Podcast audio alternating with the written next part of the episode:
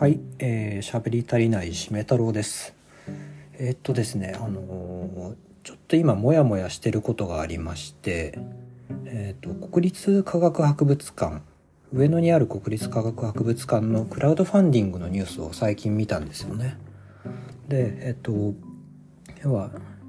運営する費用が足りないので1億円のクラウドファンディングを行いますと。でそれに対して9時間で1億円のあの支援が集まってまだ継続してますよっていうニュースだったんですよね。それ自体はなんかすごく嬉しいことではあったんですけれどあのちょっとうんいよいよその日本にまあ博物館とか、ね、美術館とか資料館とか本当にいろんなものがいっぱいありますけどいよいよ継続が難しくなってきた状況があるんじゃないかなと思っちゃったんですよね。あのそう思ったのはちょっと前にあの大阪の方で、えっと彫刻作品105点ぐらいがあの地下の駐車場で保管されていたみたいなニュースがあったんですけれどもあれは、えっと、美術館を建設する予定だったけれど、えーとその計画が頓挫してしまって、えー保管する場所がなかったためにあの地下駐車場に保管されてたみたいな経緯があったと思うんですけれどもやっぱりその、うん美術品にしてもまあいろんな資料にしても標本にしても資料にしてもなんか本当に保管するための費用ってやっぱりかかっちゃうものなじゃないですか。で、うん場所代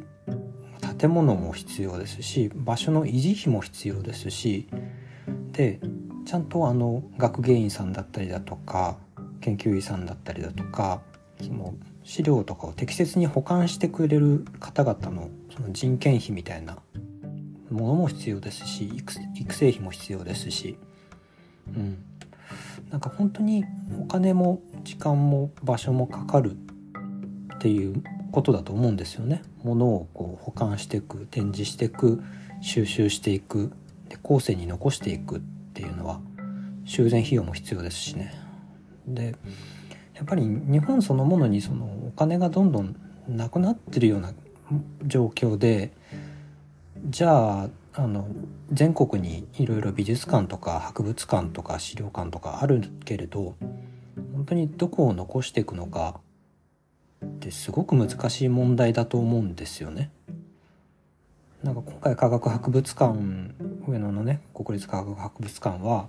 クラウドファンディングで1億円集まりましたっていうのもありましたけどじゃあそれって一時的なお金で継続的にお金をこうね国が注いでくれたらすごくいいけれどなかなかそうも、うん、言ってないからこのクラファンだったっていうのはあるでしょうし、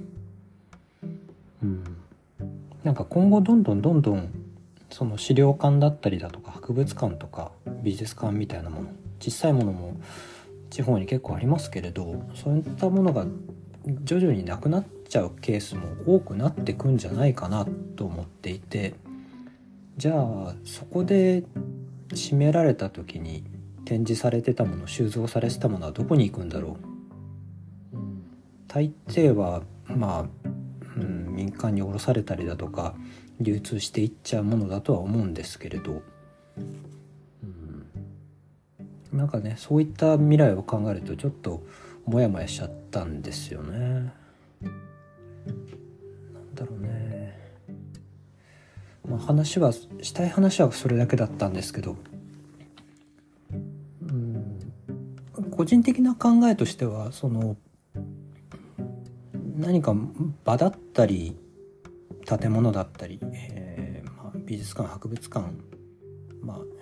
あ、あとはもう集落的なものだったりとかいろんなものはこう流動してどこかであのなくなっていくものだとは思ったりはするんですよ。今こう延命していて、まあ、終わり時をこう失っているものっていろいろあるような気がしているんですけれど、うん、ただ美術館博物館資料館みたいな自分がこうすごい素晴らしいものだなって思ってるものに対して同じようにじゃあどこかで終わらせてあげないといけないよね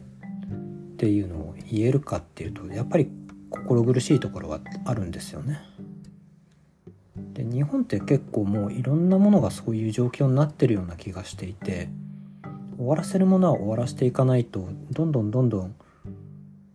維持できるものっていうのは少なくなってるような気がしているんですよね。ストックというか、うん、財源がないやっぱりないですから。となるとどこから終わらせていくのか、っていうのは答えが出ない話だなとは思うのでこれからも宿題にして課題にしていくんだろうなと思うんですけれどでした。えー、特にこのこの話をして、うん、何かこう答えがあるどこに着地するっていう話ではないんですけれどちょっとモヤモヤしてたので今回はこういうテーマで話してみました。ということで、えー、話し足りないしめ太郎でした。はい。